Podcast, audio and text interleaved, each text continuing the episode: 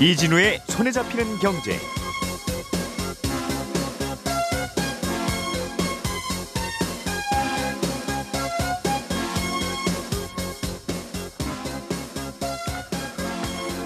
안녕하십니까, 이진우입니다.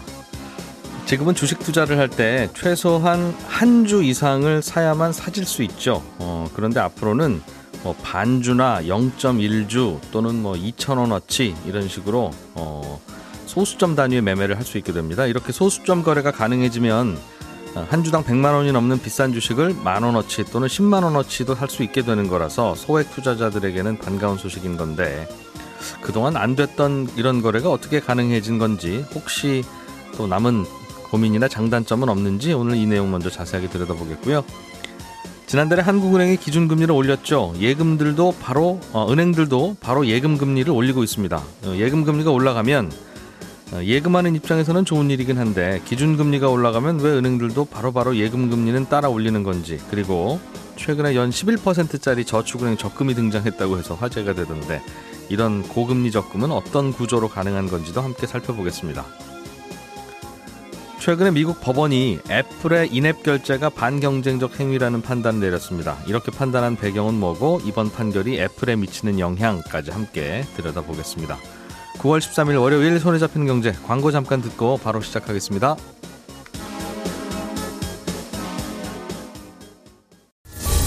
오늘의 뉴스를 프로파일링합니다. 평일 저녁 6시 5분 표창원의 뉴스 하이킥.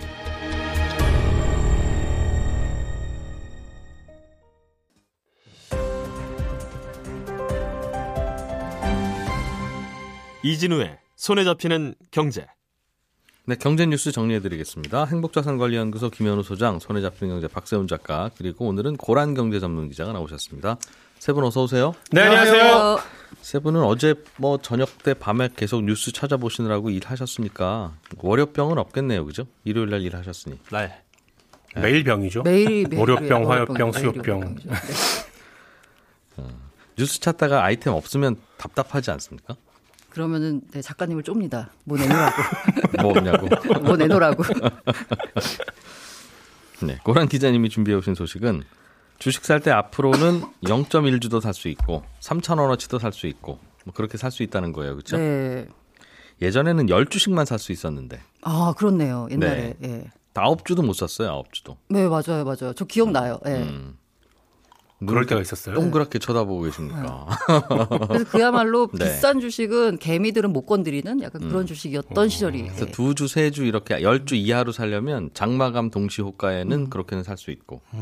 근데 이제는 반주나 0.1주도 살 수 있다는 거예요. 네. 그죠? 뭐 0.001주도 살 수 있고요. 이걸 어쨌든 소수점 거래가 가능하도록 바꾼다라는 건데, 예. 금융위원회가 어제 이렇게 허용하겠다라고 방침을 발표했습니다. 나 이상하다. 나 소수점으로 사는데? 라고 만약에 생각하시는 분들이 있다면, 예. 아마 신한금융투자와 한국투자증권에서 해외 주식을 아마 투자하고 계신 분들일 거예요. 이미 거기는 그렇게 하고 있어요? 이게 2019년에 혁신금융서비스, 요거 지정을 받아서 이렇게 하고 있습니다. 네. 이번에 하겠다는 것도요, 법을 바꾸는 건 아니고 10월에서 11월에 추가로 이제 증권사 신청을 받아서 혁신금융서비스 지정을 확대하겠다라는 겁니다. 그래서 이제 나중에는 내년 3분기쯤에는 국내 주식까지 하겠다. 라고 이제 방침을 밝혔고요. 예. 이게 국내가 아니라 왜 해외가 먼저냐라고 보면요, 국내 주식 같은 경우에는 상법상 주식 불가분 원칙이 있습니다. 그러니까 주식을 쪼개지 못한다는 거예요. 게다가 증권 거래, 예탁 결제 인프라가 전부 다 이렇게 온주 단위, 그러니까 한 주씩 단위로 다 설계가 돼 있기 때문에 예. 소수 단위 주식 거래가 아예 불가능합니다.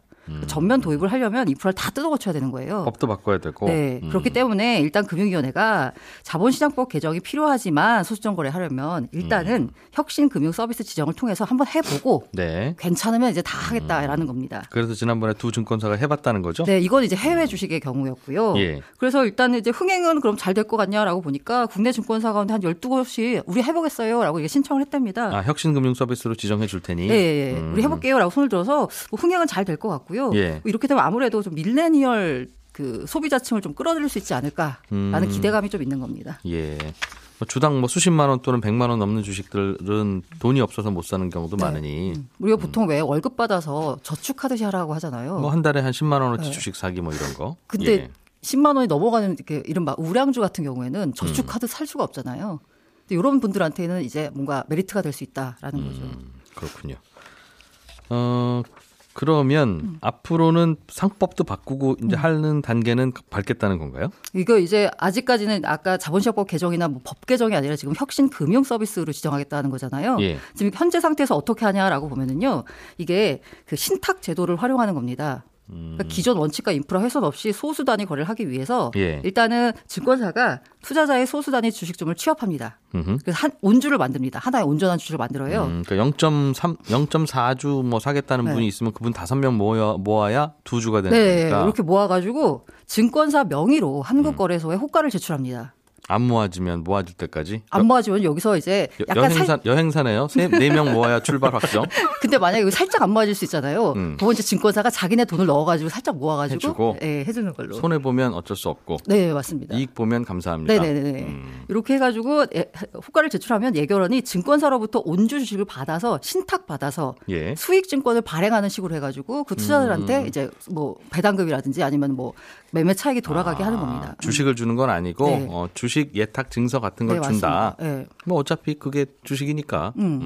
해외 주식 같은 경우에는요. 역시 증권사의 이제 계좌부에 직접 기입하는 방식으로 이루어지고요. 네. 그다음에 예결원은 이게 계좌부에 기재된 소수단위 주식을 다 모아가지고 소수단위 전용 계좌에 별도로 관리해서 한다라고 합니다.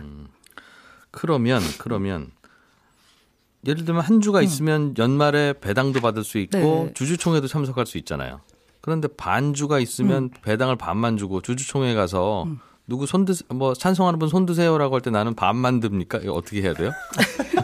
일단 배당은 나옵니다. 내가 갖고 있는 만큼. 예. 네, 만약에 내가 0.1주를 갖고 있으면 배당 한 주당 주는 거 곱하기 0.1해서 내가 배당 받을 수 있고요. 받은 돈 그것도 어차피 찢어주면 네. 되니까. 의결권은 네. 행사가 안 됩니다. 앞서 제가 말씀드렸잖아요. 이게 예탁원 명의로 들어간다고. 주문 호가로 이제 증권사가 다 모아가지고 제출하면 예탁원이 예, 받아가지고 신탁증권을 수익증권을 발행하는 형태로 된다라고 말씀드렸잖아요. 그럼 주주명부에 예탁원 이렇게 네, 맞습니다. 써 있겠네요. 예탁원이 찍혀 있는 거예요. 예. 예. 그래도 이것도 궁금해하신 분들이 있는데요. 제가 만약에 돈이 없어서 0.1주 해가지고 10달 동안 모아서 한 주를 샀어요. 예를 들면 예, 예. 비싼 거 뭐겠지? 뭐 삼성바이오로직스 같은 거요. 그러면 여기에 대해서 의결권 어떻게 되냐 그러면 다 쌓아뒀다가 만약에 한 주가 되잖아요. 네. 그럼 의결권 발생합니다. 한 주가 되니까. 내가 갖고 있는 네네. 게 하여튼 이것저것 합쳐서 한 주가 되면. 네, 맞습니다. 1.7주를 갖고 있다라고 치면요. 한 주에 대한 의결권 행사는 됩니다. 한 주고. 네. 다만 의결권 한 주가 여러 명에게 쪼개져 있는 그런 의결권은 각자에게 다 조금씩 줄 수는 없다. 다 0.1주씩 사면 주주총회에 사람 너무 많이 올 테니까. 요즘도 우산 나눠주는지 모르겠어요. 아무튼. 주가가 이제. 워낙 비싸니까 한 주당 워낙 비싸니까 네. 이런 일이 벌어진 건데 그냥 액면 분할하면 더 간단한 맞아요. 것 같기는 합니다만 그거는 간단한데 이제 액면 분할하면 그 회사가 주주총회 열어가지고 이사회 승인 다 받아가지고 통과시켜야 되는 여러 가지 절차들이 있어야 되잖아요. 하죠. 그런데 요거의 경우에는 이른바 증권사들이 어떤 주식에 해당이 되느냐라고 하면요. 증권사가 아까 제가 손을 들었다라고 했잖아요. 네. 이 증권사가 이러이러한 주식에 대해서는 저희가 소수점 거래를 한번 해보겠습니다라고 하는 그 주식이 해당이 됩니다. 아, 다 하는 건 또 아니고요. 아, 증권사가 지정해서. 아무래도 비싼 주식을 지정을 하겠죠. 이렇게 되면은. 아니면 뭐 손님한테 인기가 좀 있을만한 주식이어야지 거의 뭐 인기도 없는데 어떤 분이 나 0.17주 살래 그러면 나머지 0.83주를 이거 어떤 분한테 팔지 고민하고 있어야 되는 그런 문제가 생기니까. 네, 맞아요. 아, 그래서 알겠습니다. 어떤 회사들은 일부러 주가 높아져도 액면 분할 안 하고 그러는데 네. 주주총회에 손님 많이 오는 거 귀찮다고. 그런데 그런 회사들은 알겠습니다.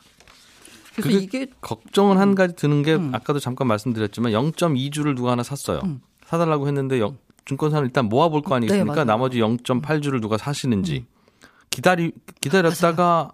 안 오면 이제 본인들이 네. 사겠다는 건데. 그래서 저는 이게 얼마나 잘 될지 모르겠는데 해외 주식 같은 경우에는 사실 이 장이 오픈하는 시간이 우리가 자는 시간이잖아요. 그러니까 일단 주문을 내놓고 자거나 아니면 밤새고 들여다보는 사람 없을 거거든요. 그렇기 때문에 이렇게 0.1주 단위 주문을 해도 이렇게 모았다가 해도 나한테 별로 그렇게 뭔가 부담감이 없는데. 장 끝나기 전에 아무 가격이나 네, 사줘라. 네. 예. 국내 주식 같은 경우에는 실시간 매매가 안 되잖아요. 그리고 이게 과연 얼마나 많이 사람들이 찾을까? 약간 이 부분에서 대해서는 의문입니다. 10시에 주문 내면 2시에 체결될 수도 있으니까. 네, 맞습니다. 손님 지금 모으다가. 그 해외 주식 같은 경우 신한금융투자나 한국투자증권 같은 경우에는요. 한 번 모아요. 하루에 한 번 주문. 네, 예. 아마 국내 주식 같은 경우에는 하루 한 번은 아니고 한 하루에 뭐 여러 번 모으겠지만. 장마감 동시 효과에 그냥 사겠군요. 네, 어쨌거나 예. 이게 실시간 매매가 안 되기 때문에 많은 인기를 끌 수 있을지 이 부분에 대해서는 약간 의문입니다. 바로 출발, 즉시 출발이 돼야 되는데. 알겠습니다. 김현우 소장님. 네. 한국은행이 기준금리를 0.25%포인트로 올렸는데. 네. 예금 금리가 그 다음 날부터 바로 그 정도 올라가더군요. 0.2나 0.3%포인트 정도. 네. 그러니까 뭐 기준금리로 올랐으니까 금리가 올랐겠지라고 생각하면 뭐 굳이 시비 걸 일은 아닌데 네.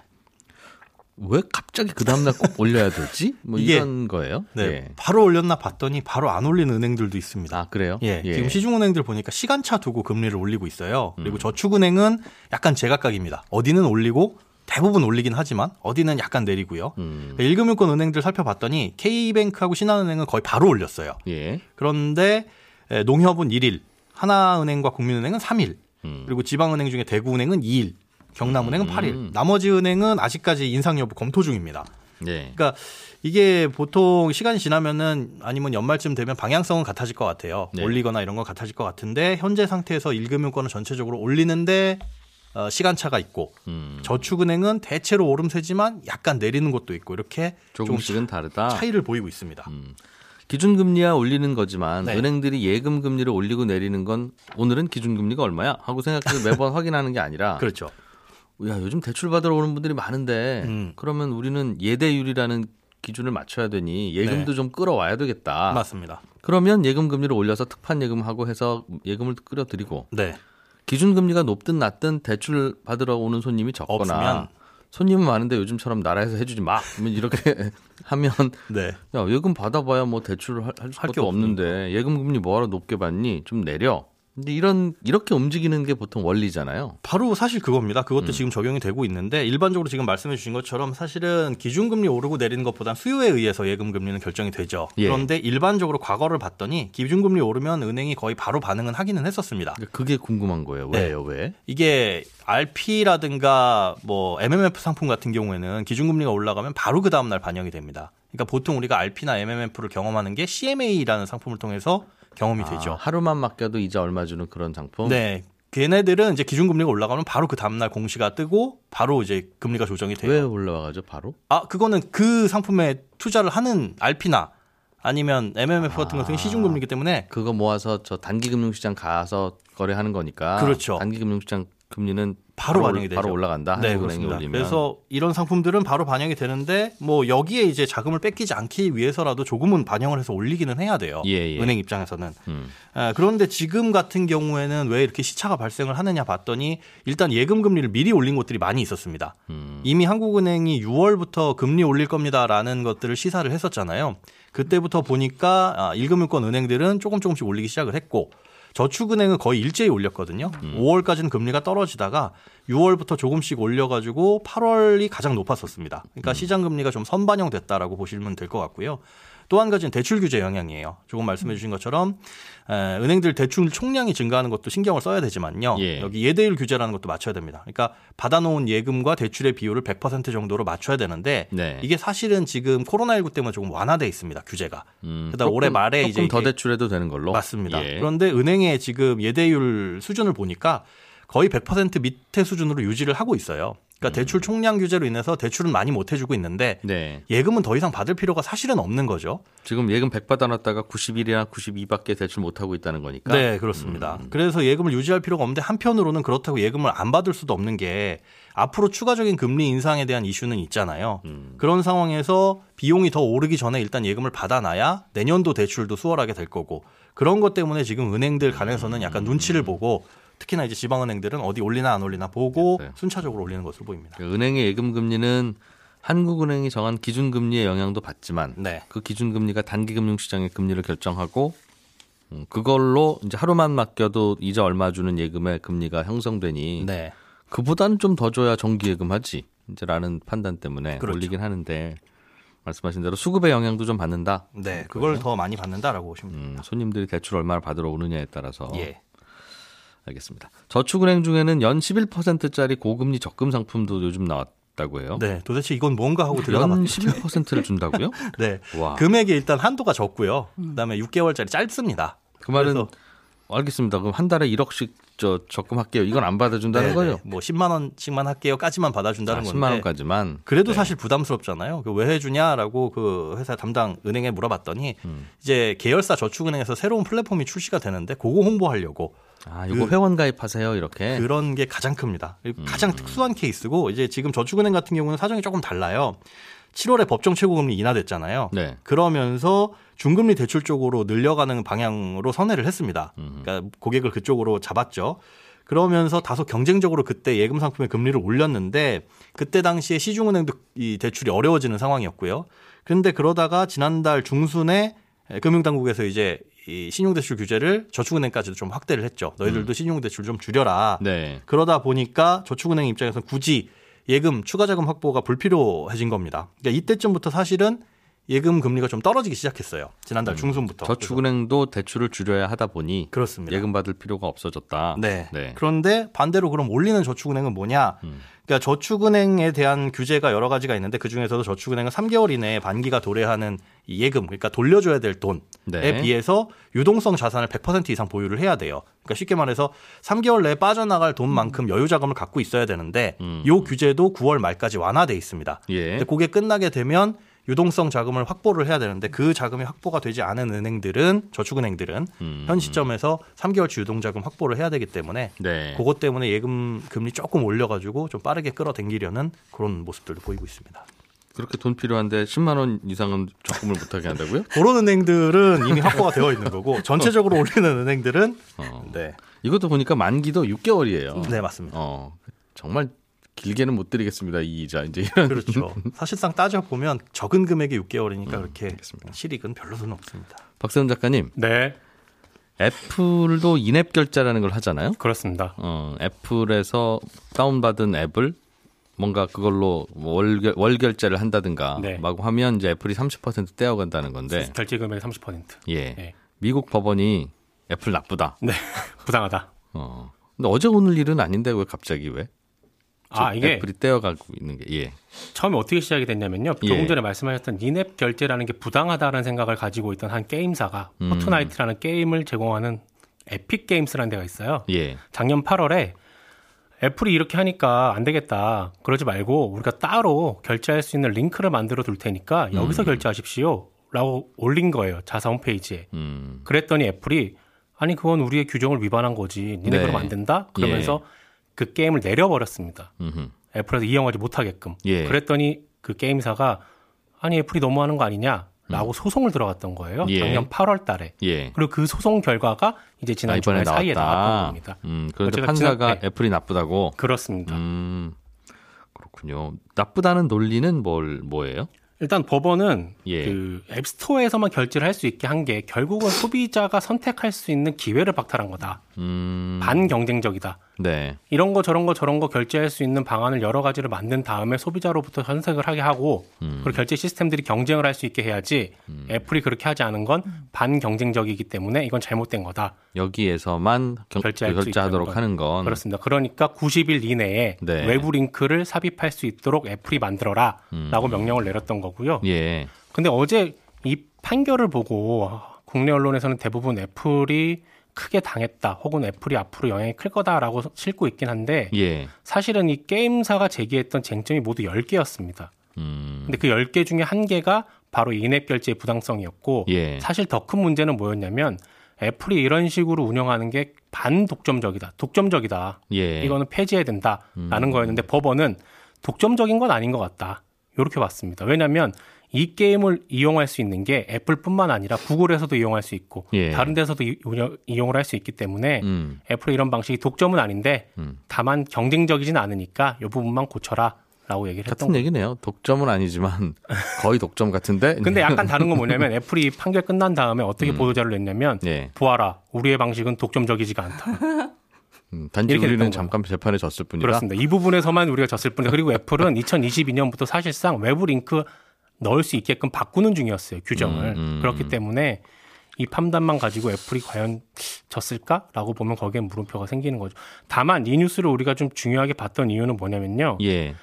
그 전 세계 스마트폰 시장이 이미 포화 상태이기 때문에 애플이 과연 여기서 얼마나 더 나은 수익을 올릴 것인가라는 물음표들이 떠다닐 때 예. 아니야, 애플은 그 애플 스토어라는 공간을 통해서 창출할 수 있는 컨텐츠들이 많고 앱스토어? 그 컨텐츠에서 예. 나오는 수익이 굉장할 거야 라는 걸로 합리화가 됐었거든요. 이런 수수료 30%씩 받으니까. 그렇습니다. 그런데 예. 이 부분에 있어서 법원이 부당하다라고 판단을 내렸다라면 앞으로 애플이 우리가 생각했던 것만큼 수익을 올릴 수가 있겠느냐라는 의문점이 남기 때문에 관심 있게 지켜봤던 거고 뉴욕타임스 같은 경우도 이번 판결에 따라서 기업들이 최대 30% 달하는 결제 수수료 피할 수 없을 테니까 네. 피할 수 있을 거니까 우리 돈으로 한 120조 원 규모 온라인 시장이 앞으로 변화할 수 있다. 그렇기 때문에 애플에게는 타격이 갈 수도 있지 않겠느냐라는 분석을 하기도 했습니다. 그렇군요. 논란은 좀 있을 것 같아요. 우리가 백화점도 네. 백화점 안에서만 결제를 해야 되고 네. 백화점에서 사는 예를 들면 100만 원짜리 무슨 TV가 있으면 네. 백화점에서 사면 백화점이 수수료 떼어가잖아요. 그렇죠. 그런데 여기다 손님 여기로 결제하지 마시고요. 이 계좌로 넣어주시면 저희가 몰래 배달해 드릴게요. 이렇게 하면 반칙 아닙니까? 그렇죠. 그게 애플 측이 주장했던 근거였습니다. 애플, 그러니까 백화점이 수수료 받는 거나 우리가 네. 수수료 받는 거나 똑같다. 네, 그렇습니다.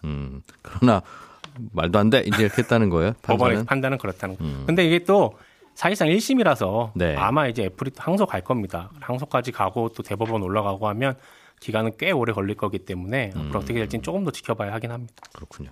이게 그렇다면 이런 거 이제 하는 중간 업체들은 뭘 먹고 사느냐 하는 논리는 또 있을 수 있겠는데. 그럴 수 있죠. 네. 지금 애플이야, 돈 많으니까 그냥 그건 좀 서비스 좀 해주면 안 돼요? 할 수 있는데 네. 여론이 앞으로는 이런 모델의 뭔가 플랫폼은 매번 못 만들어지는 거 아니냐. 중간에 네. 이렇게 수수료 떼는 게 안 되면. 네. 심지어 한국 국회에서는 그거 부당하다고 법으로도 만들었으니 예. 앞으로는 더 힘들어지겠죠. 그러나 일단은 그렇게 한 것이다. 네. 알겠습니다.